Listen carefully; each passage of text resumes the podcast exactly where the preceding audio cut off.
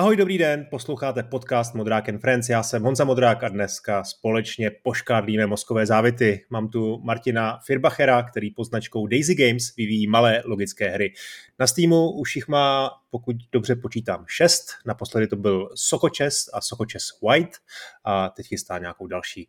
Na úvod opět připomínám, že podcasty můžete s předstihem a v plném rozsahu a včetně bonusových epizod získat na platformách Hero Hero a Gazetisto. Odkazy najdete v popisku. Součástí přeplatného je taky týdenní newsletter. Děkuji moc všem za podporu a děkuji taky studiu Warhorse. Tak vzhůru na to, ahoj Martina, jak se máš a co teď hraješ? Ahoj, no mám se dobře a zrovna dneska jsem si odpočíval u Lolka, upřímně. No teda, chtěl jsem si odpočinout, ale moc to nešlo, no, takže jsem spíš odpočíval. Hej, to si možná vůbec první respondent nebo, nebo člověk, který ho tady spovídám, který řekl, že hraje Lolko. To je, to je zajímavé. Hraješ hodně, to je Lolko.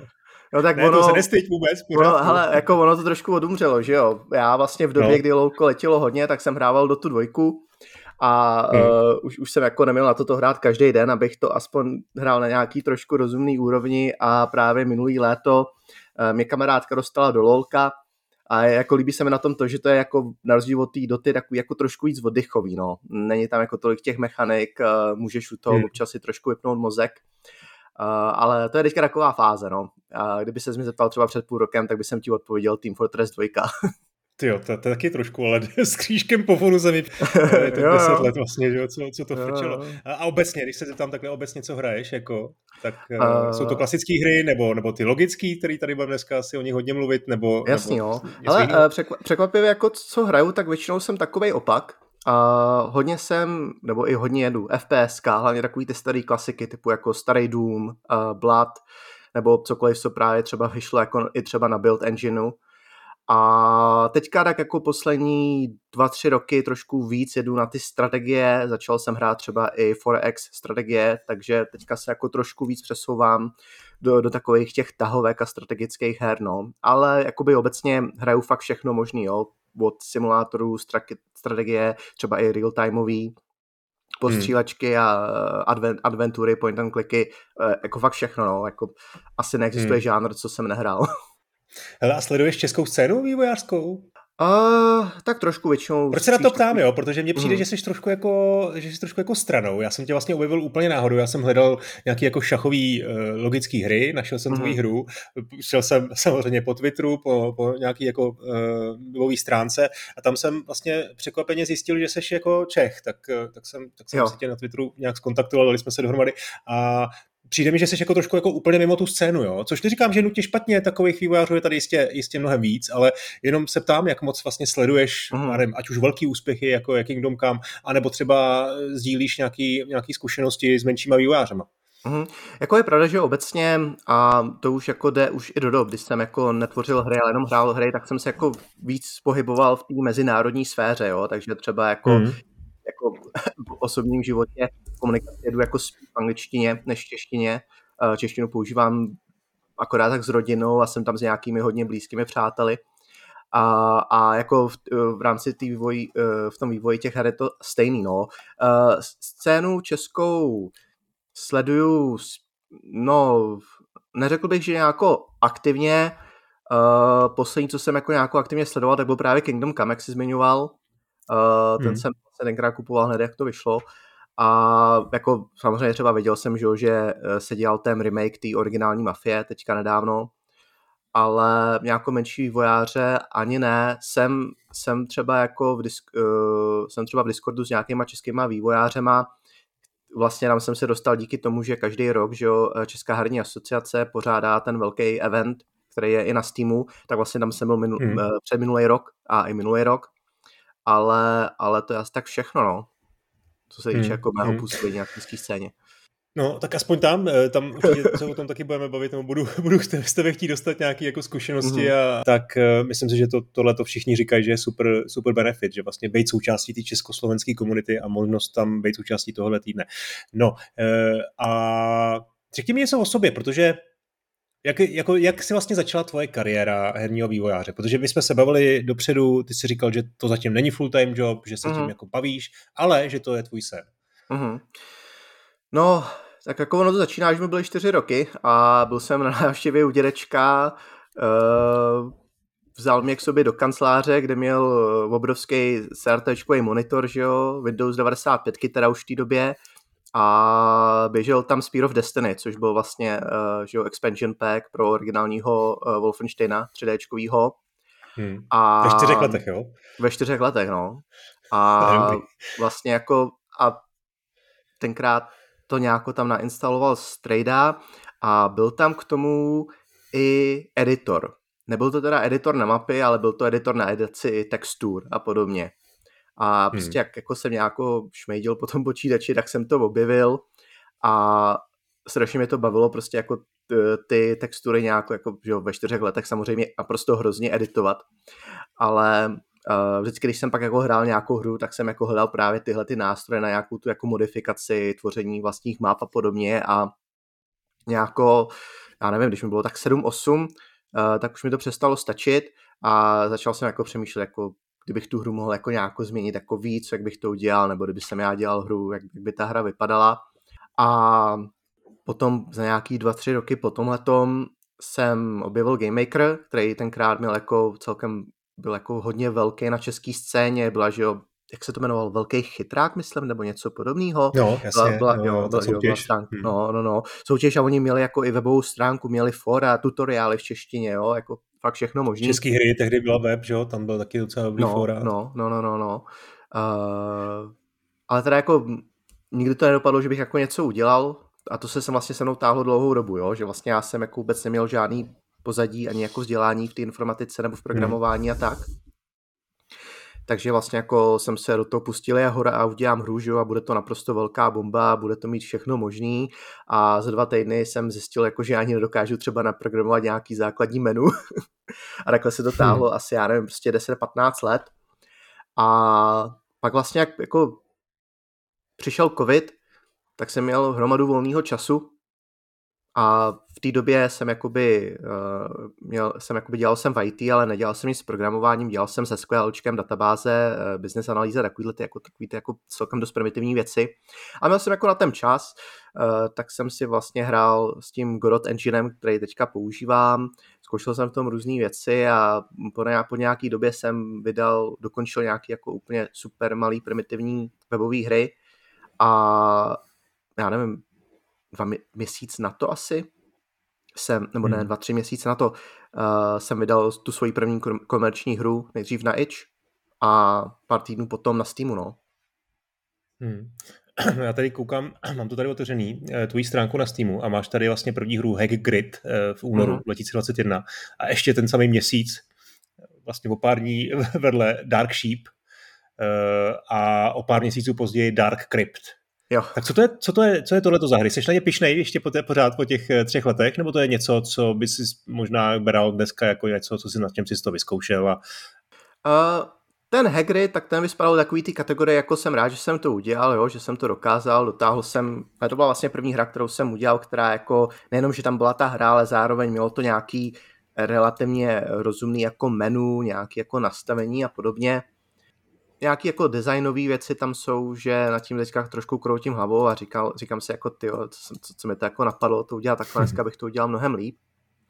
Ale pak jakoby ty další dvě hry, tak uh, tam, tam, jsem jako, tam jsou i věci, jako na které jsem jako dneška pišnej. Samozřejmě jako zpětně, když se podíváš, jo, a máš zkušenosti, uh, jak si říkáš, ty, to bych mohl udělat líp a líp, ale zrovna jakoby v, těch, v tom Dark Sheep a Dark Rip jsou věci, kde si říkám, hmm. jo, jako tam jako něco na tom je, Hmm. Eh, co mě zaujalo je, že tyhle ty tři hry mají eh, každá úplně odlišný grafický styl. Jo, ten Hagrid samozřejmě prostě to, to hackerství, taková nějaká estetika tam, tam prostě je. Eh, v těch dalších dvou hrách si použil prostě zase úplně trošku, trošku jiný styl. Je to něco, co si jako vzal z toho Godotu, nebo, nebo sám vlastně tu grafiku bereš jako něco, co, na co se hodně soustředíš a chtěl si tomu dát nějakou svoji identitu? Hmm. Každý no, hře, myslím. Jasný. No, jakoby u mě s tou grafikou je tak, že, nebo s herním vývojem je to tak, že já jsem schopný nějakým způsobem udělat cokoliv, jenom grafiku. Takže uh, Hagrid vlastně vznikl, ta hra vypadala, nebo takhle, ona, ona ještě furt může vypadat. Vlastně ten, ten crt filtr, který jsem na to hodil, tak jsem vlastně hodil, až když jsem připravoval Steam verzi, která vyšla měsíc po, hmm. po itch.io. A bylo to jako, abych jako nějako zakryl tu hroznou grafiku a jako dal tomu nějaký důvod, proč ta hra tak vypadá, jo. jo, jo, jo. Uh, Dark Sheep uh, a vlastně jakoby tím jsem zjistil, že vlastně jako i když jako ta grafika mi prostě nejde, tak uh, když jakoby tu hru udělám stylem retro, tak vlastně jako ta grafika nemusí vypadat úplně jako úžasně. A zároveň jakoby já mám retro hry rád, furt je hraju, takže ani mi to jako nějako nevadilo, prostě tu hru takhle stylizovat a říkal jsem si vlastně, jo, pokud má člověk jako rád nějaký ten retro look, tak to vlastně jako i celkem jde.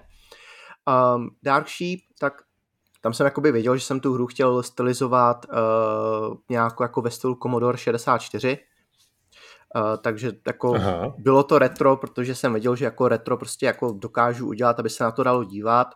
Uh, ta kombinace toho bar, těch barev a toho vzhledu, tak to bylo teda jako záměrný, jako Hagrid byl jako spíš ala DOS a Darkship mm-hmm. právě mhm. byl jako OK, Commodore 64. No a co se týče Dark Cryptu, tak um, tam ten, tam ten příběh je takový, že vlastně na Dark Crypt jsem použil Asset Pack, který je zdarma dostupný na itch.io. Uh, nějaký jako sprite jsem vytvořil, poupravil, poskládal dohromady osobně a vlastně potom je tam, potom je tam vlastně, je tam, je tam vinětový filtr a je tam ještě jako takový uh, efekt jako té mlhy a, hmm. a vlastně nějaký půl rok potom, co jsem to vydal, uh, tak mám kamaráda, který jako už grafiku herní i neherní dělá, já nevím, už asi 15 let a říkal, hele, co kdyby jsem tu hru jako zkusil trošku vytunit, přidal tam jako nějaký jako světelný efekty a podobně. Říkám, hele, jako, jestli se ti chce, jo, nevím, jestli jako si to někdo všimne, protože tu hru za stolik moc lidí nehrálo. A, no, takže pak to jako ještě takhle vylepšilo on trošku, no. no takže vlastně jako ta hra před, před uh, to jsem vydával, myslím, nějakou minulý rok, ten, ten grafický overhaul. Um, hmm, hmm. Že předem ta hra vypadala no, ještě víc primitiv, primitivněji, no. A hmm, hmm. No, takže to je. Je pěkná, no. Je to hezký. Uh, jaký jsme vlastně, jakou jsme odezvu na tom Iči? Uh, jaký to je dneska vydávat na Iči, nebo před těma dvěma lety, jaký to bylo? Uh, vydávat uh... na Iči za pár dolarů, takových her tam je strašně moc, že jo? Zvlášť mm, možná v tom mm. covidu jsme byli jediný, kdo, kdo měl nějaký čas na, na to si trošku něco zkusit, tak uh, nevím, jaká tam je vlastně konkurence, ale je těžké se tam prosadit, že jo, vůbec mm. uh, to. Tak uh, jaký jsi tam měl zkušenosti? Uh, no, za mě jako celkem mizerný, no. Uh, asi kdybych tu hru vydával zadarmo, tak by to bylo, nebo to je vždycky jako něco jiného, že jo, než uh, komerční titul. Hmm. Vlastně ještě v době, kdy vyšel Hagrid, tak na HIOS vlastně původně jsem ho nacenil na 2 dolary, potom vlastně teďka už je to vlastně, že o 5 dolarů. Já jsem vlastně zjistil, že to je jako strašně málo a vlastně hmm. si vlastně pamatuju do dneška, jo, vlastně, že ten Hagrid vyšel a za první týden se prodalo 12 kopií tak jsem na to koukal a říkal jsem si, hm, tak jako tudy cesta asi nepojede, asi bych měl jako zkusit ten Steam a, a vlastně tam ten první týden vypadal, že na Steamu se ten Hagrid prodal 77 kopií, což, je, což teda jako bylo jako dost lepší, takže mi to jako by ukázalo, že uh, ta cesta bude jako spíš skrze ten Steam, ale samozřejmě jako by 77 kopií není žádná sláva. Ale ani mi to jako nějak v té době nevadilo, protože vlastně Hagrid jsem bral, že to bylo fakt jako pojďme zkusit vydat komerční hru, pojďme jako se podívat, jako jak ten proces vypadá, co to obnáší a jako po, chtěl jsem se z toho hlavně jako něco naučit. Nebral jsem to tak, že vydám Hagrid a bude ze mě milionář nebo něco takového. Hmm, trošku předběhnu, ale vlastně ta cenotvorba, to je, to je zajímavá věc, že nejsi jediný, kdo, kdo vydává ty hry takhle jako zalevno, eh, má pocit, že tím trošku jako získá pozornost, možná, eh, možná nebudou ty hráči potom tak nároční v recenzích, což je jako jedna strana mince, ale druhá strana mince, že prostě, když prodáváš hru za 4 dolary, tak z toho máš vlastně 70 korun, jo?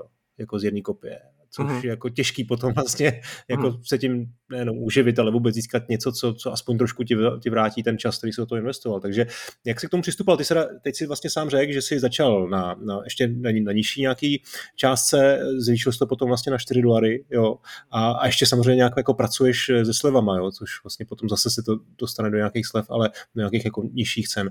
Ale e, proč teda zrovna ty 4 dolary? Proč to třeba nedat na 8, když se takhle zeptám blbě?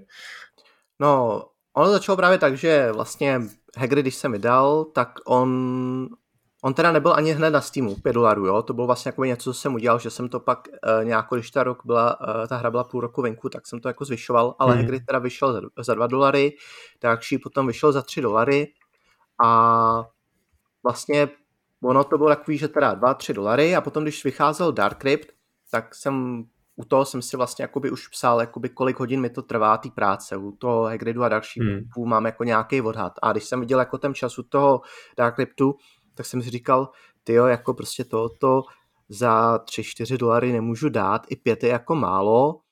Dal jsem to za 7 a ta hra vyšla a jako prodej jako parádní, vlastně jakoby historicky i to jako dost překonalo ten Hagrid a ten Darkship a říkal jsem si, hmm. jo, super, jenomže uh, pak jsem se jako furt jsem viděl ty prodeje dál, uh, potom co jako, že upadl nějaký hype po tom prvním týdnu, co to vyšlo a ještě mnohem víc, nebo to, to je vždycky jako upadne nejvíc a vlastně jakoby po tom, po tom prvním měsíci vlastně už jako prodeje mimo slevu žádný nebyly jsem na to koukal, říkal jsem si, ty jako máš tři hry venku, strávil si jako na, na, na tou nějakou dobu, tak Dark Sheep Hagrid, když to budeš dávat do nějaký slevy, tyjo, tak to by mělo stát aspoň 5 dolarů. A u toho Dark hmm. jsem si říkal, tyjo, to ti zabralo tolik času, všechno, ty prodeje nic moc, to by měla být asi desítka. Uh, takže vlastně jsem to navýšil, to bylo nějako konec roku 2021, tuším. A Hagrid a další vlastně se jako prodávali fajn dál na té na tý, na tý, na tý ceně těch pěti dolarů, ale Dark Crypt jako strašně upadl i v rámci slev. Takže pak, že pak hmm. jsem ho vlastně jako stahoval taky na 5 dolarů. Ale vlastně zjistil jsem, že těch 5 dolarů je taková fajnová cena a jakoby to, to je hodně specifická věc pro tyhle jako takový ty logický puzzle hry, obzvláště jako když hmm. nemají nějakou jako úplně super grafiku, že se na to podíváš, říkáš si, wow, to je úžasná hra, tohle musím hrát. Tak vlastně je to dobrá cena v tom, hmm. že uh, vydělá ti to nějaký koruny, když je to třeba 70 koruny, jo, jak jsi říkal, ale zároveň jakoby lidi se nebojí tu hru zkusit. Je to, je to 5 dolarů, že jo, ještě jo, samozřejmě jo, s tím má hmm. ten refundový systém a co se jako takhle, a já se jakoby samozřejmě sleduju ty ostatní ty logické hry, co vychází na tom Steamu a občas vidím třeba hry, které uh, stojí třeba i polovinu toho, co ty moje, ale když mají třeba jakoby trošku štěstí, tak jako třeba díky té poloviční ceně jako vybouchnou mnohem víc na tom Steamu. Takže jako možná by mohl být i nějaký argument, protože ty hry by neměly stát 5 dolarů, ale 2,5. Ale uh, jakoby, že ta hra nějak jako trošku vybouchne na Steamu, tak je hodně o štěstí, takže já radši jako spolíhám na, na tu vlnu uh, těch pěti dolarů, kde mám jistotu, že to něco vynese, než aby jsem se jako ošidil hmm. o 50% toho zisku s tím, že možná možná budu mít štěstí a třeba si tu hru uh, v prvním roce nezahraje 500-600 lidí, ale třeba, třeba 1500, no. Já si myslím to samý, že je, dobré, že je dobrý vlastně nastavit to trošku výš. Za prvé se z toho dá snadnější ustupovat, že jo, když to naopak nahoru jako s cenou se dá, se dá hůř. Mm. A za druhý prostě je důležitý, jako, aby ta tvoje práce měla nějakou hodnotu a e, prostě lidi za dobrou věc jako musí být ochotní jako zaplatit, tak to jako je. Ale jenom, aby, aby nám to dalo nějakou perspektivu, jo. Mm. Kolik teda času takováhle hra ti, ti jako zhruba veme ten vývoj a mm. kolik času ta hra kolik času takovýhle hry třeba stráví jako hráč, protože já jsem tady teď pročítal recenze a mm. takovým jako, řekněme, typickou recenzí je, že to je taková pěkná malá puzzle hra, ideální na, na pauzu na kafe. Tak to je vlastně takový trošku jako nic moc, skoro mi přijde, jo? že pauza na kafe, to, jako, to, to zní jako, že, že si to zahraju jako půl hodiny e, sem tam, ale já jsem teda u toho Sokočesu jako strávil několik večerů. Jo? Mm, no, to ne, to kecám, dva večery, ale jako několik hodin se tam dá strávit, opravdu. Mm. No, ono, ono takhle, ono jakoby třeba co ty moje hry mají, a to, to bych řekl, že já takhle nevím, nevím statistiky v ostatních her, jo, ale ten, media, ten mediální hrací čas, jsou to lidi stravy, tak se pohybuje někde v rozmezí 25 až 40 minut. A hmm. je to vlastně jakoby daný tím, že samozřejmě ta hra je to o tom, jak to toho člověka baví nebo ne, ale u těch logických her, nebo aspoň u těch mých, je problém, že tím, jak nejsou úplně jako nejjednodušší, tak si třeba jako zahraješ 3-4 těžší levely a už prostě toho máš dost a potřebuješ si jít odpočinout. Takže je, a ty hry jsou jako stavený tak, že, že to je vlastně jako na bázi úrovní, takže úroveň 1, 2, 3, 4, 5, takže vlastně jako zahraje, jo, takže vlastně takový, že skočíš, zahraješ úroveň, třeba ji dáš za 15 minut a dobrý a máš hotovo. Takže je to jako hra, která právě jako můžeš takhle vzít na chvíli zapnout, udělat nějaký progres a pak se k tomu vrátit později. Není to jako nějaká hmm. uh, narrativní hra, kde třeba prostě to hraješ tři hodiny v kuse, protože tě zajímá, jak se ten příběh vyvine dál, nebo, nebo něco takového. Hmm. No. Takže hmm. v tom to je právě takový, jako, že uh, to zapneš, zahraješ a můžeš se k tomu vrátit později. No a říkáš jako mediální, nebo jako medianový čas, to znamená uh-huh. nějaký, jako řekněme, průměrný, typický. Průměr, no, no, no. A, ale to mě trošku jako vlastně, jestli je teda kolem hodiny třeba, tak vlastně se musím zeptat, jaký máš zkušenosti s refundováním. Mm-hmm. Protože no je to malá hra, jestli teda vlastně běžná, běžný hráč u toho stráví fakt třeba hodinu do dvou hodin, tak bych čekal, že možná budeš mít asi jako nadprůměrnou míru refundace, ne? Jo, no takhle, ten, ten mediální čas to je jako jedna, uh, jakoby v rámci jo, takhle, jeden, sešny, jo. Jeden, jo, jo, chápu, jo, session, jakoby, co, co si to okay. zapne a jak dlouho to hraje v kuse, jo, ne jako celkově. Uh, celkově, jakoby, kolik ty hry lidi, nebo jak daleko se ty lidi, lidi dostanou, uh, to s tím přímo neukazuje, ale já u těch novějších her, počkej, podívám se třeba na Sokobos, já u těch novějších Můžeš her... to vidět třeba jsem, u recenzí, že jo? Taky, taky, tam to vidíš, ale co já jsem udělal, to jsem, to jsem ukoukal od jiný české hry, to se mi strašně líbilo. Uh, tak oni mají achievement na Steamu, uh, který dostaneš, Aha. když to hraješ aspoň dvě hodiny. Uh, takže u Sokobosu Počkej, já to je jsem dobrý to, tip, no. Jo, tak u Sokobosu, tak to je 25% hráčů, to hrálo přes dvě hodiny. Mm-hmm. A já mm. mám třeba jakoby další achievementy, jo, třeba dokončit prvních 10 úrovní, 20. Takže třeba těch prvních 10 úrovní a to, to je vlastně jako procento, který se třeba nějakou fakt jako málo liší u každé hry, ale obecně třeba lidi, co si tu hru koupí a zahrajou si, tak třeba 60% z nich se vždycky dostane jako skrze první tu, eh, těch 10 úrovní například. Hmm, a super, teďka, a teď teda ty refundy. Jo, promiň, teďka jsem si vzpomněl, eh, když se ptal, no. jako jak dlouho taková hra zabere na vývoj, jo, tak já to, to mám, na, jak říkám, Hagrid Darkship byl odhad, ale u ostatních to mám napsaný. Jo. Takže uh, Hagrid byl 100 hodin cca, uh, Darkship 150, Dark Crypt uh, 237, uh, Sokobos hmm. 176, Sokočes 151, Sokočes White 52. Hmm, jo, takže tam nějaká optimalizace u, ty, u toho Sokoče z White je zjevný, že to je vlastně něco jako sequel, dá se říct vlastně dvojka, no. že, nebo nový, nový balíček úrovní. Uh, a OK, tak to zase není, není tak jako strašně moc, že jo, to si, to si budeme. Uh, můžu se teda ještě přece jenom doptat na ty refundy, jak, jo, jestli jasný. to víš z hlavy, protože průměrně vím, že refundy bývají kolem 10%, spíš třeba mm-hmm. možná 8-9% se mm-hmm. říká, že jako průměrná míra refundu, tak u takovýchhle malých her, kde možná ten nákup je jako víc impuls, impulzní, na druhou stranu ty ty peníze možná toho člověka, který za ně dá, eh, jako nemrzej tolik, takže uh-huh. to mhm. třeba nedělá tak často, ale zajímalo by mě to vzhledem k té průměrné době, jestli to je třeba víc. Uh-huh. No takhle, uh, tak je to jako jaký hry, ale v podstatě nejnižší, co mám, tak je u Hagridu, 3,3%. Hmm. A nejvyšší, hmm. co mám, tak je u originálního Sokočesu na 8,4%. Uh, vlastně hmm. co se týče takhle těch refundů obecně, tak z toho, co mi řekli lidé, kteří jsou jako v tomto mnohem chytřejší a dělají to mnohem díl než já, tak vlastně mi říkali, že dokud seš, dokud seš do těch 10%, tak je to jako v pohodě, je to normální. No. Jsou, tam, no. jsou tam různý faktory, třeba typu, že když ta hra vybouchne na Steamu, tak prostě se to dostane mezi lidi, kteří by si tu hru normálně nekoupili, takže prostě ten refund rate půjde nahoru. To zkouší lidi, pro který ta hra prostě není. Uh, po případě, pokud máš třeba lokalizaci do čínštiny, jako já mám u Sokočesu, tak zase ti to procento naskočí z nějakého důvodu, možná je to prostě nějaká ekonomika nebo něco jiného, eh, tak prostě čínští hráči mají průměrně větší procento těch refundů než prostě třeba američtí hráči a podobně.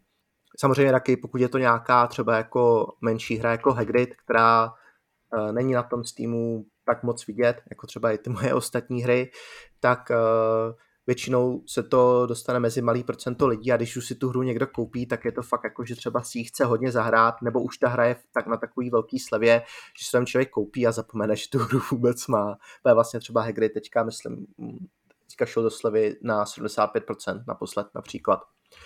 Hmm. Uh, takže vlastně takhle se pohybuju. Ale jako nějaký průměr uh, bych řekl, že jsem tak jako okolo 5%. No. Když se podívám na ten Dark Crypt, tak ten je na 5% Sokoboc má 4 a Sokočes má 6,5, no, takže to, to je dobrý, no. pěti by řekl, to je fajn. Uh, pojď, pojďme se pobavit trošku o těch novějších hrách. Já se přiznám, že ty tři starý vlastně jsem, jsem ani nevyzkoušel. Uh, tady čtu jenom z popisku, že Dark Sheep taky je teda block pushing puzzle game, to znamená jako něco jako Sokoban, jo, ale ty nové hry jsou zjevně teda inspirovaný vlastně mechanikama, které vycházejí z klasických věcí, ať už je to Sokoban, nebo, jsou to, nebo to jsou šachy. Uh, tak jak, jak se vlastně přistupoval k tomu designu, by mě zajímalo. Jo? Protože třeba u Sokobanu, to je moje velmi oblíbená hra, a taky jako hodně jsem hrál spoustu klonů, ať už mm. starých, na starých platformách nebo moderních. A tam je jako zajímavý, že je většina designérů prostě veme ty původní levely, nebo většina. Prostě spousta designérů vzala pro ty klony původní levely a buď je teda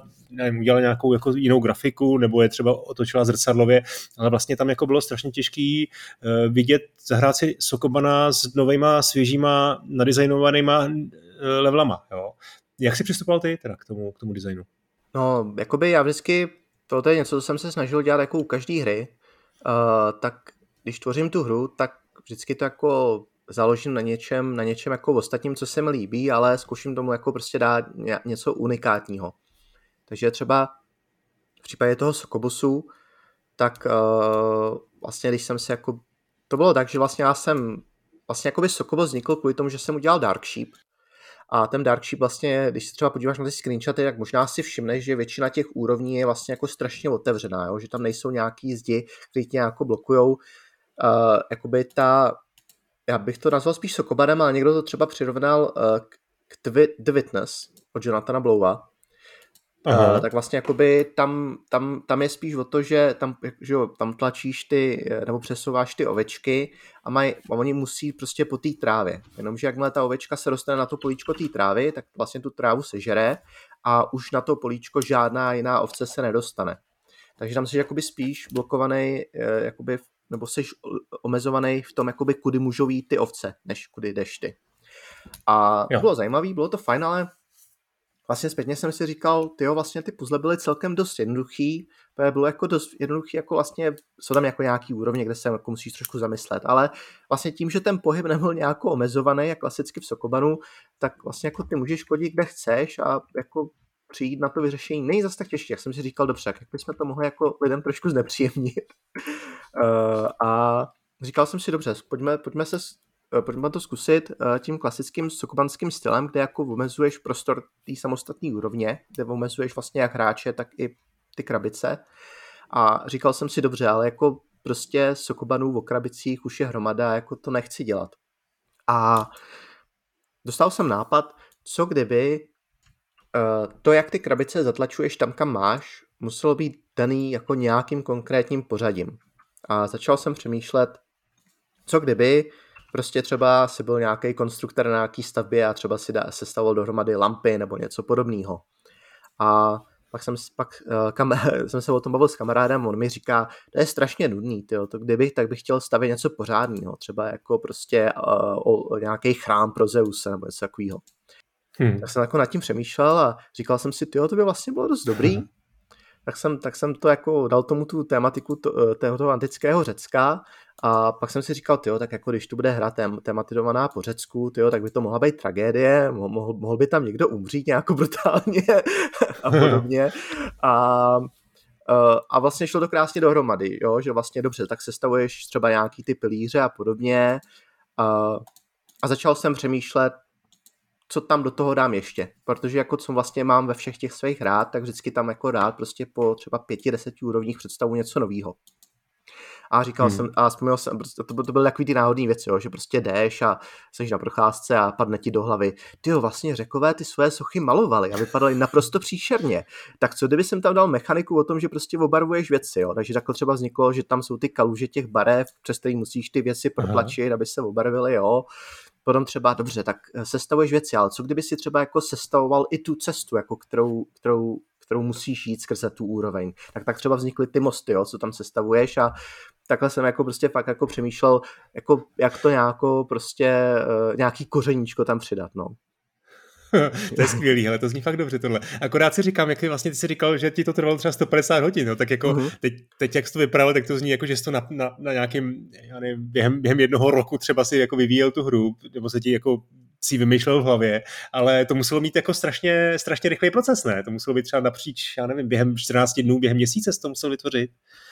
No, uh, asi já bych řekl, že tak možná dva a půl měsíce, ale je to, já jakoby třeba jo, já ty, jo. osobně ty hry většinou tvořím tak, že jako první věc teda co, tak jakoby já, ho, já využívám jako hodně toho kódu, jo, takže prostě třeba i v tom Sokočasu do dneška uvidíš kusy kódu, který pochází až z Hagridu. Uh, takže jakoby to je první věc, proč se mi daří jako ten vývojářský čas držet takhle dole, že prostě co můžu použít, tak použiju znova, obzvláště takový ty obecné věci, typu já nevím, Steam achievementy, nějaký menu, uh, nastavení Ujíčko. a podobně. Hmm. No, no, no. A já prostě sednu, dám, mám tam třeba nějakou úplně příšernou grafiku, kterou bych nenazval ani jako dočasn, dočasným placeholderem nebo něco a prostě jedu ty mechaniky. Takže, prostě, jo, takže si na programu prostě pušování těch bloků a potom přemýšlím. Dobře, co by mohlo být zajímavý, co by s tím sedělo, tak pak třeba jako vytvořím ty barvy a uh, takhle prostě jako zkusím udělám hromadu mechanik a pak se jako pustím na vytváření těch levelů a rozhoduju se jako kterou mechaniku představím jako první, druhou, třetí a samozřejmě, hmm. když mi třeba v rámci tohleto přijde do hlavy něco nového, jo, že třeba, již tohle by bylo strašně super, kdybych tam třeba mohl hodit nějakou Eh, třeba bránu, že máš nějaký jako nějaký ten, nějaký, tlačít, eh, nějaký ten eh, tlačítko, na který musíš prostě přesunout ten blok, to ti otevře bránu, ale teďka musíš řešit, jako jak ten blok tam tu dostaneš zpátky skrze tu bránu a podobně, tak pak samozřejmě něco přidám, jo, ale vlastně já dost často vím, už prostě v nějakých těch prvních 20-30 hodin jako já nevím, řekněme 90% těch mechanik. Samozřejmě pak se to třeba v rámci toho vývoje a tvoření těch levelů mění, občas něco vyndám, zjistím, že vlastně jako to není tak moc dobrý nápad, jak jsem si myslel. Uh, ale jo, hmm. je, ten, je ten vývojářský proces takový hodně živej, no. A jakoby, když hmm. ti říkám ty hodiny, jo, třeba u toho Cocobosu z těch, těch 176 hodin, tak jako jo, ale je tam, je tam jako takový ten jako brainstorming, který prostě děláš mimo ten počítač, jo, že prostě, jo, že prostě jo, jsi jo. na procházce a nějako v té hlavě prostě ti ty myšlenky putujou a prostě teďka najednou prostě uh, přidej tam tohle. Prostě z ničeho nic. to, to je dobrý. Hele, hele, a tou inspirací je fakt ta procházka, nebo třeba jako i, i hraješ teda nějaký jako jiný Sokoban mm. klony? Uh, no, takhle, věč, většinou jsou takové věci, kdy prostě, já se jmenuji procházku, ale třeba to je, i když umývám nádobí, jo. Prostě jakmile já ten mozek prostě používám na úplně něco jiného, tak jako on prostě začne takhle kreativně přemýšlet nad, nad, nad tou hrou, na kterou zrovna pracuju a prostě mi takhle náhodně hází hmm. nápady, jo. ale uh, samozřejmě jsou jakoby i věci, že třeba se kouknu na nějakou jinou hru a říkám si, tyjo, to je dobrý, to mi štve, že jsem to nevymyslel. Co bych mohl s tím letím vymyslet? Třeba takhle vznikl Sokočes, jo, že jsem viděl na Steamu Chessformer se to jmenuje, nevím, jestli jsi to viděl. Hmm, jasně, jo, jasně. Tak jsem, tak jsem to viděl úplně jsem si nadával, proč jsem to jako nevymyslel, jako, to je úplně jasný, ne? A říkal jsem si, dobře, tak já chci prostě udělat šachovou logickou hru. A přemýšlel jsem, jako, co bych s tím mohl udělat. A že jak jsem jako vlastně vytvořil uh, dva ty sokobany, uh, dát šípat uh, Sokobos, tak jsem si říkal, tyjo, co kdyby jsem vzal šachy a spěl to uh, se Sokobanem. Tak jsem to právě začal jako přemýšlet nejdřív jako v hlavě, pak jsem si zkusil něco naprogramovat a vlastně zjistil jsem, jako, že to je celkem dobrý nápad a pustil hmm. jsem se do toho a uh, no dobrý, no, jako dopadlo to, dopadlo to dobře, bych řekl. Hmm, no rozhodně. Hele, je nějaký důvod, proč jsi vybral vlastně existující Eh, designy, existující jako fenomény hry, jako puzzle her, jako je ten Sokoban, anebo jsou šachy, protože ale šachy uh-huh. třeba zná úplně každý, každý ví, jak se tahne jednotlivá figurkama, no dobře, každý, kdo umí šachy, což já doufám většina lidí, tak, eh, tak umějí prostě, znají ty pravidla. A to znamená, že k té hře budou už přistupovat s nějakým, jo, ten, ten onboarding je pro tebe jako jednodušší, jo, Zá, ale myslím si, že by pro mě na tvém místě byla docela jako výzva zkusit vymyslet něco, co vůbec jako nevychází vlastně z ničeho, co existuje. Já nevím, jestli to vlastně jde, jo, ono, si to jako samo o sobě říká, prostě vymyslet třeba nějakou alternativu Tetrise, nebo, nebo, teda, nebo teda těch šachů, nebo dám, nebo podobně. Ale napadlo tě někdy, třeba, že si nějakou myšlenku třeba i úplně zavrhnul, jo? protože to, to třeba jako nedokázal realizovat, ale zkusit hmm. fakt design úplně původní u té puzzle hry? Hele, asi, asi, asi jako ne, no. Uh, já jsem se k tomu Sokubanu jako dostal, já úplně jako nevím, odkud to pochází, protože to je jako taková vtipná věc, že já vlastně Uh, jako já samozřejmě hrál jsem logické hry, ale eh, jak jsem ti právě říkal na začátku, že, jo, že jsem jako spíš hrál střílečky a takovýhle ty věci, nebo hm, třeba nějaký ty strategie a podobně, tak vlastně jako uh, ono to vzniklo tak, že když jsem právě jako chtěl už konečně jako vytvořit nějakou hru, tak jsem si říkal, pojď vytvořím prostě něco jednoduchého. A jako Sokoban jsem samozřejmě viděl předtím a prostě mi to vlítlo do hlavy, tak jsem si řekl, tak jo, Sokoban to je jednoduchý, tak vlastně tam jenom, že jo, eh, tlačíš nějaký ty krabice a podobně. A Já samozřejmě jsem i do toho přidal nějaký trošku své věci, aby to jako bylo trošku víc uh, speciální a ne jako úplně kopie, čistá. To jo, no, to jo. A vlastně jako zjistil jsem, že mě to strašně baví. Strašně mě baví designovat ty levely, takže jsem jako pak začal jako hrát, uh, koukat se po nějakých těch jiných Sokoban, ale i obecně logických hrách, nejenom Sokobanu. A nějako jsem, nějako jsem u toho zůstal, no. A teďka právě jsem psal, jsem psal devlog na tu svou novou hru, a vlastně jsem tam jako napsal, že prostě nevím proč, ale z nějakého důvodu mám nějakou obsesi s tím Sokobanem a polovina nápadů, hmm. co mi jako fakt přiletí do hlavy, tak je prostě Sokoban plus tohle, no. Um, tak nejsi sám, těch klonů je opravdu hodně, že jo? jo? I těch šachových her je jako vlastně hodně. No. A jenom si říkám, že by to byla být jako vlastně taková jako velká výzva i pro mě. Já když nad tím přemýšlím, nad tím designem jako puzzle her, tak vlastně nevím, jak bych postupoval, protože mi přijde jednodušší, eh, přesně jak to říkáš, tu základní inspiraci vzít něco existujícího a i, i z pohledu jako vlastně eh, toho, aby to bylo pro ty zákazníky nebo pro ty hráče srozumitelný, tak vlastně to dává smysl, ale jako byla by to fakt velká výzva udělat něco, něco originálního. No. Ono je, to je právě jako otázka, pe, jako, co takhle jako většinou poslouchám lidi, tak často slyším jako právě, jako, a třeba i lidi, co jsou třeba jako uh, vývojáři třeba už jako fakt několik dekád, jo, a třeba dělají na nějakých velkých hrách, tak jako věci, co slyším nejčastěji, tak je věc první. Nikdy nechceš být ten první, protože to poděláš. Hmm. V lepším případě, v horším případě to bude fajn, ale lidi na to nejsou zvyklí, takže to budou nenávidět. A potom, jako co ještě slyším hodně často, tak je, že vlastně jako stejně nic originálního už nejde udělat, že akorát prostě jako můžou, můžeš maximálně udělat nějakou originální kombinaci. A myslí, no. myslíš si to taky? Um, Já nevím, taky, my jsme se tady napsali pár jako, pár jako her a Baba is You, prostě to je jako úplně originální hra, která vyšla dva roky zpátky, jo. Samozřejmě úplně jako převrací ten koncept vůbec nějakých levelů, ale prostě mě trošku jako vlastně ne mrzí, ale já to mám rád taky tyhle ty hry vlastně, že jsou že to je jako stejný koncept, mě tolik jako nevadí, ale pak si vždycky vzpomenu na třeba nějaké věci s nevím, třeba pushover, jestli něco říká, taková, takových to, tam vlastně si, si vytvářel domino, domino efekt, jo. Jež nej to, jak tam hraješ za mravence? To, nik, Jo, jo, jo, to je ono. Jo, jo, jo, tak jo, to prostě někdo musel tehdy jako vymyslet a přišel zase s úplně novým konceptem, který jako vlastně je, je odlišný od všeho, jo. A takových her je asi jako dneska pořád taky víc, jo. Ale pak jsou tady hmm. takové věci, jako je Akura, která, která zase vytváří ten, ten, ten Sokoban svět, Sokoban vlastně koncept přetváří do nějakého open world světa, jo. To je, hmm. to je hra, která teď mimochodem asi doufám, že brzo vyjde už, protože už bylo nějaký demo teď na Steam Next Festu, tak se na ní moc těším. A a všechno jako pořádku, ale prostě ty originální koncepty by mě jako lákaly, no. Já si myslím, že jako asi ta originalita bude právě uh, způsobem nějakých těch kombinací, jak zmiňuješ, protože vlastně, když se nad tím zamyslím, tak když jsem vydával Sokočes, tak jsem se právě jako díval, uh, jestli jsou nějaké hry, které jsou podobné, abych třeba jako viděl, jak tu hru reprezentovat, hmm. jakýmu publiku to ukázat a podobně. A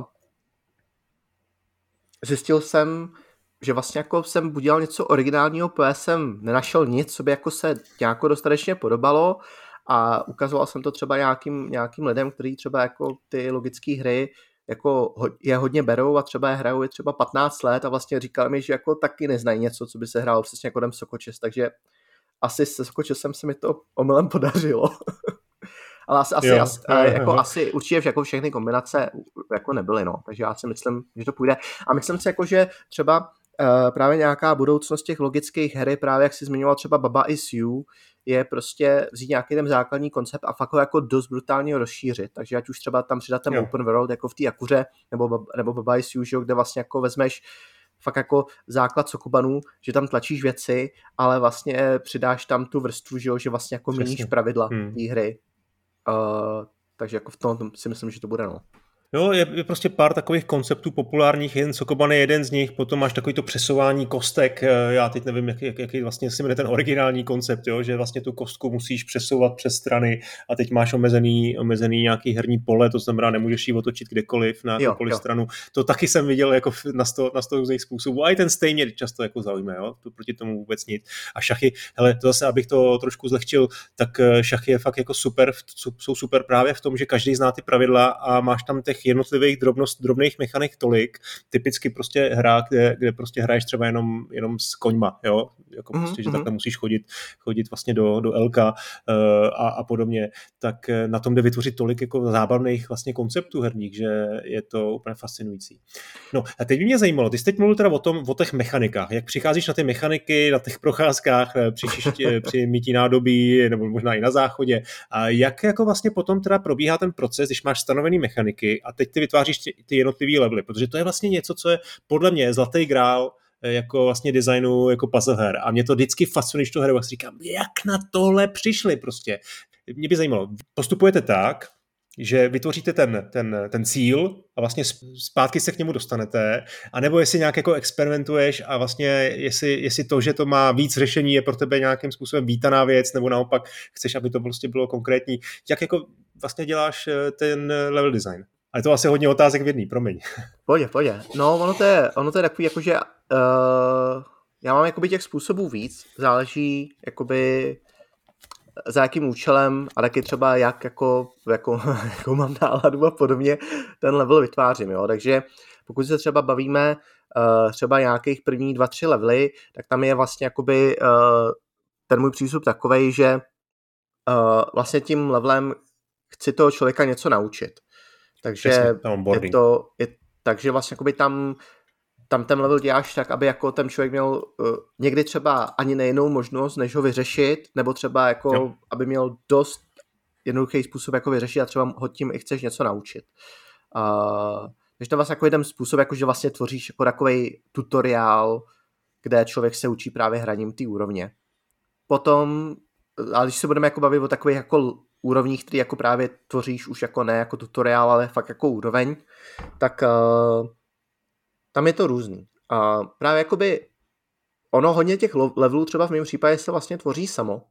Právě tím, jak tam mám jako ty různý mechaniky, které dělají různé věci, tak vlastně, když je programuješ a testuješ a všechno a zkoušíš je, že a přemýšlíš naky nad tím, tak ti jako do hlavy přijdou různé kombinace. Jo, že třeba uh, tady budu mít level, kde prostě třeba těch barviček je zbytečně moc a potřebuješ jakoby ty barvičky odstranit, aby ty věci, které nepotřebuješ obarvit, se mohly dostat tam, kam je potřebuješ.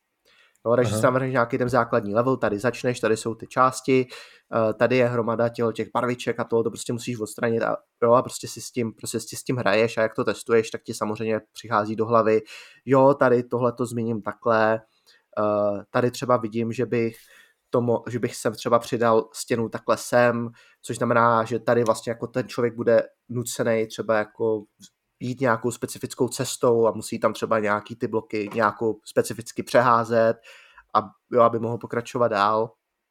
A, takže, takže to je takovej, takže to, to, je, to, to je jakoby, jak říkám, to se fakt tvoří samo, že prostě jakoby dokud máš nový mechaniky v té hře, tak vlastně sám automaticky často ti do hlavy přijde, jako jak to prostě nějakou unikátně zkombinovat.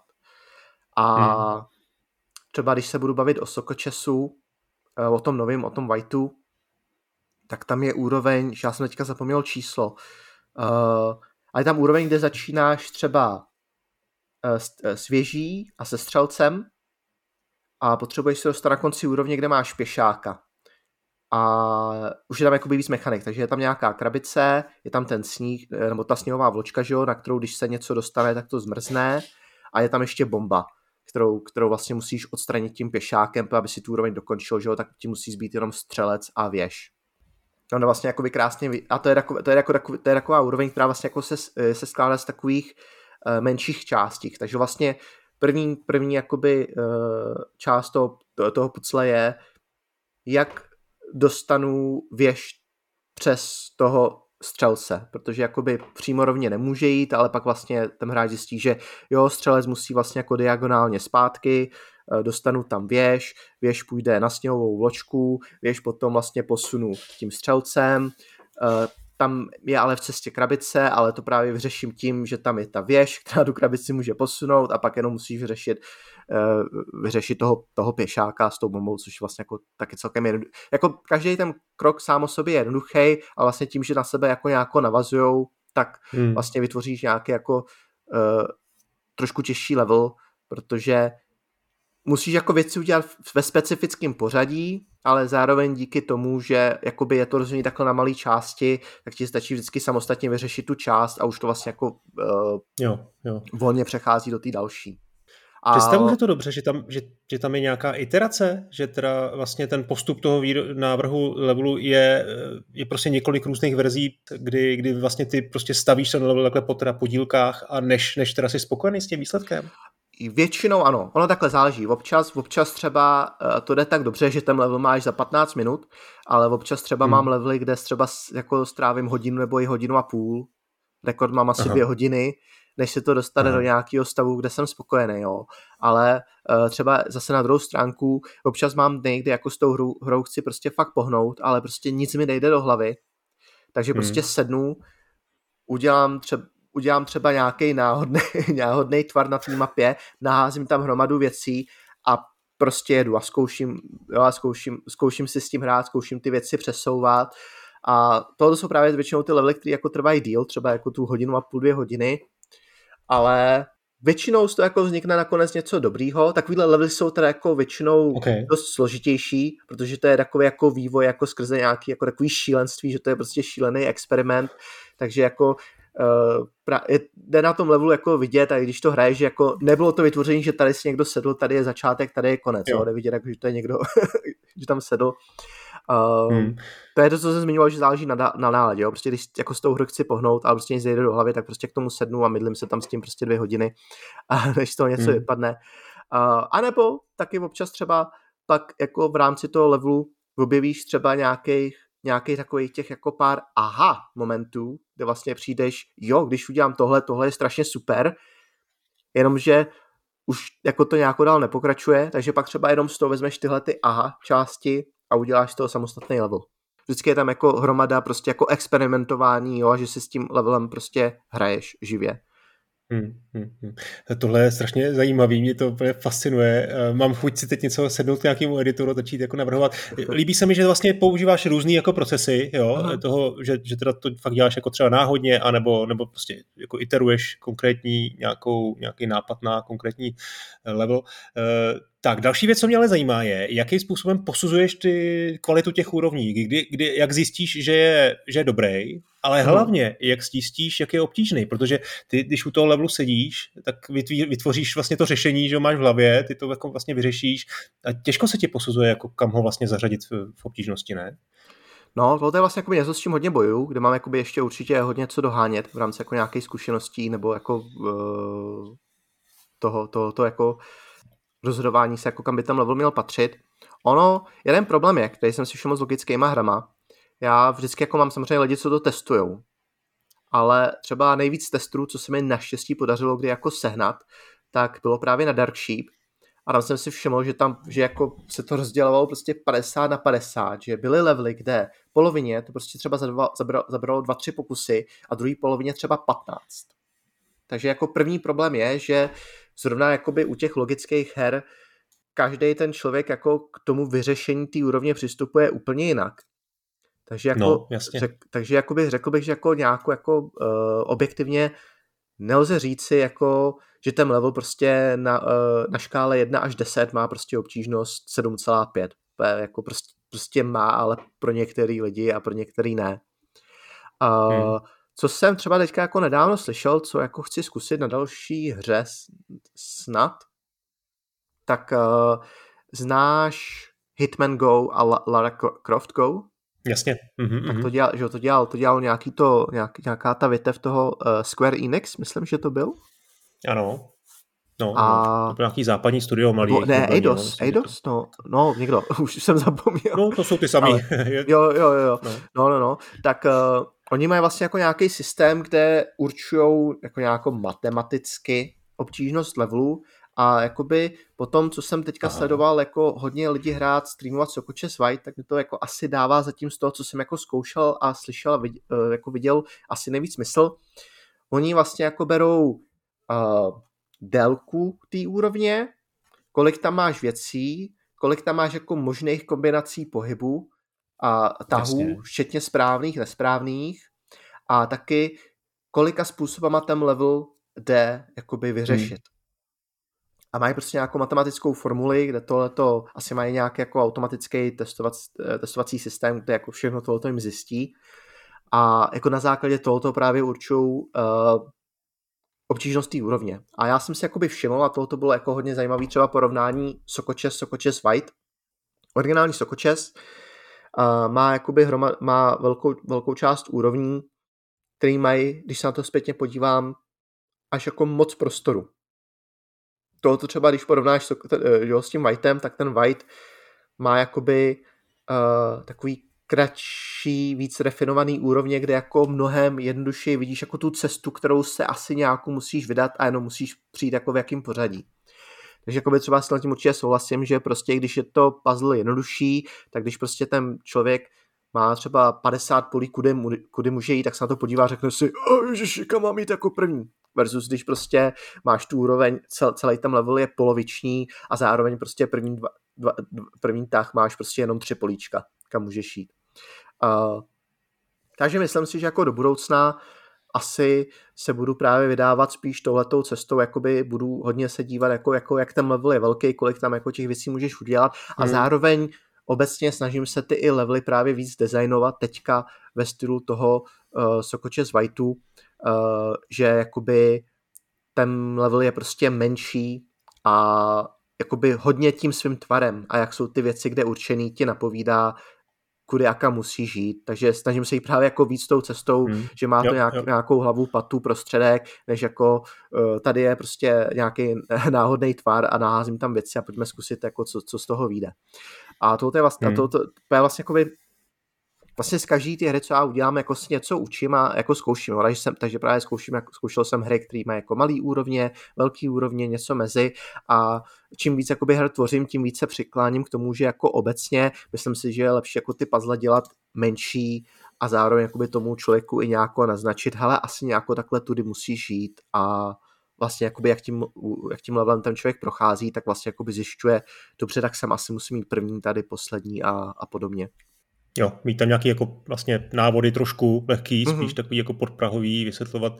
A máš tam třeba i hint systém, že jo, který se ti, který jde nějakým způsobem využívat, přeskakovat levely, to je všechno součást toho. Ale uh, hinty, toho hinty jako nápovědy přímo nemám, mám, ale mám jakoby level skip, nebo samozřejmě možnost jako vrátit tak, se k tomu později, ale nápovědy ne. To, to, to, třeba proti nápovědám já osobně jsem proti, takže to ani nevidím, že bych mm. jako svých her. Uh, no, asi u, těch, u toho Sokočesu to asi nejde, není úplně jednoduchý, že udělat jako nápovědu vlastně, protože tam... No, to by byla taky jedna věc, ale problém je, a to jsem si třeba všiml u mě, tím jsem si jako nějaký hry fakt vyloženě zkazil, že když třeba hraju hru, která má nápovědi, tak prostě něco mě v té hlavě tlačí, podívej se na to nápovědu, podívej se, na, podívej se jenom na jednu jo, tu nápovědu chápu. a mám problém jako si tu úroveň fakt jako sám vyřešit, protože prostě něco mě tam tlačí k tomu, si na tu nápovědu šáhnout a podívat se, no. Uh, hmm. To jsem si vlastně jakoby všiml, že občas jako když designuješ ty hry, tak musíš jako přemýšlet nad tím, jako jaký lidi jsou a že jako lidi obecně volí cestu nejmenšího odporu, takže jako prostě občas jsou nějaké věci, které musíš zaražit a říct ne, aby se jakoby ty hráče ironicky ochránil sám před sebou, no. No ale myslím, že nastavení obtížnosti je u puzzle her je vlastně, to je, to je prostě, to je strašně těžký třeba proti střílečkám, prostě tam to myslím, že to odhadneš, navíc u stříleček můžeš dát jako nějaký různý levely obtížnosti, to tady jako mm. úplně nejde tak, tak jednoduše. A to vlastně napadá mě jako otázka, co za lidi to hrajou, jo, protože asi jako, kdybych, jako, kdyby se mě zeptal, tak řeknu z první, že bych čekal, že puzzle hry typicky budou hrát jako bystřejší lidi, kteří mají jako chuť nějakým způsobem challengeovat ten svůj mozek, nebo jak to říct česky. Uh, ale možná, že to vlastně není úplně jako správná, správná myšlenka, že to třeba budou hrát i lidi, kteří třeba úplně nejsou tak bystrý a třeba sám se vede jako za úplně bystrýho nepovažuji a přitom mě to jako strašně mhm. baví to hrát. Jo. A často tam jako vlastně mám pocit, že uh, vůbec si nevím rady, když do toho vstoupím, do toho levelu. A to je možná ten nejlepší, vlastně úplně nejlepší jako věc, která se ti může stát, že do toho vstoupí, říkáš, tohle prostě nemám šanci vymyslet, co to ten uh, designer na mě vymyslel ale pak si s tím jako trošku hraješ a najednou přijde to, co si už jako ty řek, ten aha moment, jo, to je to ta chvíle, kdy, kdy dostaneš tu nějakou tu ideu a to je, to je vlastně to, co jako na těch puzzle hrách jako miluju nejvíc, no. A to je těžko, těžko jako přinosná věc a nevím, jestli to je něco, co mají všichni lidi, nebo všichni hráči tvých her, jestli to mají stejně, protože možná ten aha moment bude pro každého trošku jinde. No, vlastně jako první věc, kterou jsem zjistil díky tomu, že mám třeba nějakou svoji malou komunitu na, na Discordu, tak jsem vlastně jako zjistil, že asi jako člověk, co hraje jenom takovýhle jako logické hry, tak neexistuje. Vždycky to mají míšení no. s něčím jiným.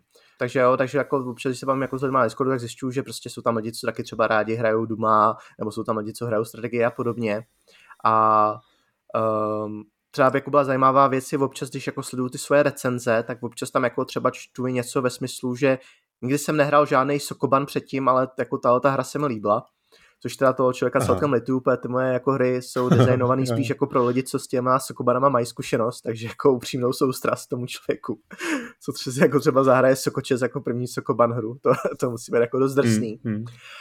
Um, ale ty aha momenty jako takový, já, já mám takový pocit, že uh, když jako k tomu člověku ten aha moment by, byl, by měl být jakoby o tom, že najdeš nějaký pokrok k tomu, že jo, k tomu svýmu cíli. A z mý zkušenosti většinou ty já mám momenty vznikají z toho, že něco vypadá, že je nemožný, ale ty jako vlastně přijdeš na to, jak to udělat.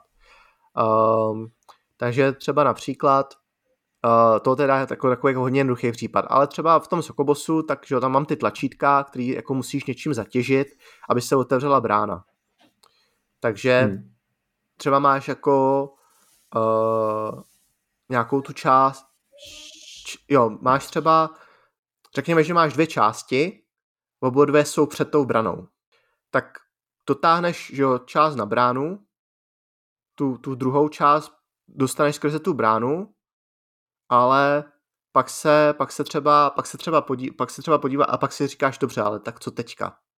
A pak třeba zjistíš, že když na tu bránu dostaneš ten blok, tak vlastně on tu bránu udrží otevřený. Takže pak vlastně jo, tím posledním blokem si podržíš tu bránu a uh, vlastně pak, když to tlačítko nic zadrží, tak ta brána je dál otevřená. Takže vlastně jakoby ty, ty aha momenty, ne vždycky samozřejmě, ale často jsou právě o tom, jako, že vlastně něco se jeví jako nemožný, ale tím, že člověk nějakým způsobem zjistí, že to možný je, samozřejmě ty ho můžeš k tomu nějakým způsobem nasměrovat, jako, jako hmm. jako, ten, jako ten designer, tak vlastně jakoby mu eh, vlastně ten člověk se naučí, aha, tak dobře, tak takhle můžu vyřešit ten problém, který se mi zdá nemožný, a teď to třeba jenom musím hmm. zkombinovat ještě s něčím jiným v tom levelu, abych to jako celý dokončil. Hmm.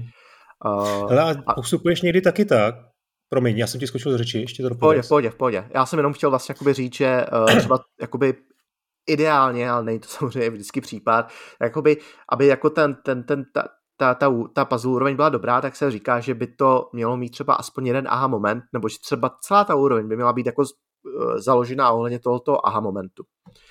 Uh, jako nějako reálně z vývojářského hlediska bych řekl, jako, že to úplně asi jako není, uh, není možný, protože třeba ta hra by pak mohla trvat i 300 hodin, kdyby si fakt jako chtěl specifický unikátní moment eh, jo, v každý mhm. úrovni, když máš třeba 70, ale jakoby tohle je podle mě něco, co jako dělá level mezi jako OK levelem, mezi wow, ten level je bomba, no právě něco jako takový level. Hmm.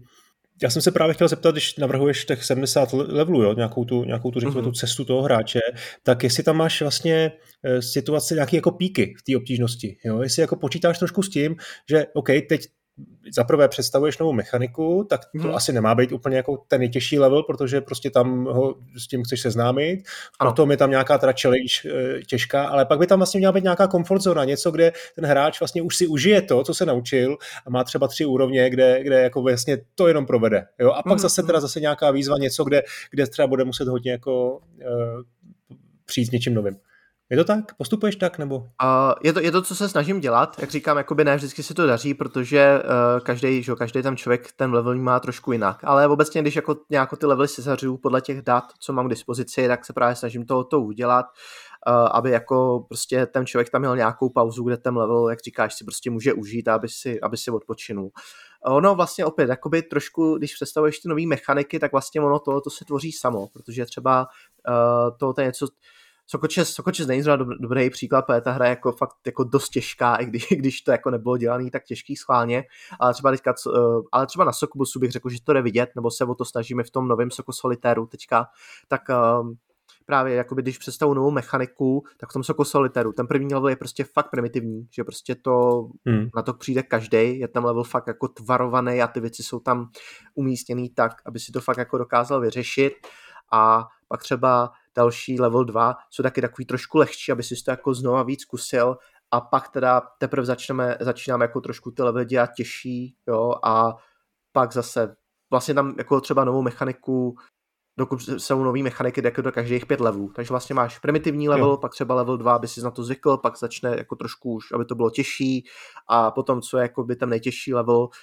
který jako třeba dá zabrat, tak pak zase si můžeš oddychnout to novou mechanikou, no, takže jakoby jo, jo, snažím se to takhle směřovat.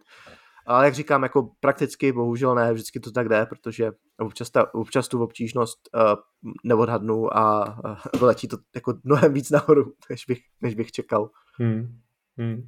Hele, bezva Martine, uběhla nám hodina. Já bych teda jenom, eh, ještě, ještě mám nějaké otázky ohledně marketingu a eh, jo. jako vývoje, tak to si nechám do bonusu, ale chci se zeptat, chci vlastně se zeptat na tu, na tu hru, kterou teď chystáš, aby si tady zpropagoval ještě všem, kdo to poslouchá, jak do nás jako doposlouchali eh, až, až do té hodiny. Tak zaprvé produkuješ nebo vytváříš hry pod názvem Daisy Games, máš jich teda na Steamu v tuhle tu chvíli šest nebo pět? Šest? Šest? Uh, pět, šest. pět vydaných a šestá ve tvorbě, ano šestá ve tvorbě a to je Sokoban Solitaire, to je pracovní název, nebo to fakt chceš takhle jako nazvat eh, dohromady zase dvě, dva, uh, dva Jo, jo, jo, ale jdeme, jdeme, jdeme, jdeme, jdeme cestou Soko her, takže máme Soko Solitaire, možná bude třeba i Soko Mahjong a nevím, co ještě. hezký, hezký. A co to bude teda zač a kdy to bude? Tak, uh, hra je plánovaná uh, tyjo, na léto, teďka nevím, jestli červen nebo červenec, uh, koncem, koncem hmm. června nebo července a je to, je to, je to taková kombinace Sokobanu a Solitéru. Takže představ si uh, prostě ka, uh, karetní mechaniky a elementy karet, přenesený do, uh, do Sokobanu uh, s takovým tím mým klasickým stylem, že jsou tam i třeba nějaké věci, uh, aby se to, které třeba nes, nespadají jo, do těch, do, do, nečekal by si od karetní hry, ale zase, aby to jako tam bylo nějaký to hmm. kořeníčko navíc. A uh, lidem, lidi, co třeba hráli, nebo třeba se, se jim bude líbit Sokobos, tak si myslím, že to bude hra jako spíš ve, ve stylu Sokobosu, než Sokočesu, jako takovýho. A no taková ta klasika moje, no, 60 úrovní, hromada, hmm. hromada zajímavých mechani- mechanik. Mám tam takovou jako novinku, na kterou jsem hrdý, kterou třeba v Sokobanu dost často nevidím. Že vlastně v solitéru asi předpokládám každý, kdo kdy měl počítač zná, že jo, tak tam vlastně, že jo, tam skládáš ty kartičky na sebe a musíš jako s tou vytvořit tu řadu od toho krále až po to ESO. Tak vlastně tam máme třeba políčko, na který takhle ty karty skládáš a pak je vlastně vytlačuješ z toho políčka jedno po jednom, abys to zase dostal do nějakého toho předem určeného cíle, tam musíš. A jestli, jestli má někdo rád kočičky, tak budeš tam hrát za kočičku uh, v taxídu. Aha, he, hezky. Hele, eh, viděl jsem, poslal jsi mi před natáčením nějakou svůj první betu a zase to vypadá jako paráda. Je to velký, velký hlavolámek, takže se moc těším. Eh, díky za to. Pojďme se teda pobavit o tom marketingu, ale ještě než, to, než, než se k tomu dostaneme, mě zajímá jako switchová verze, respektive konzolová verze, protože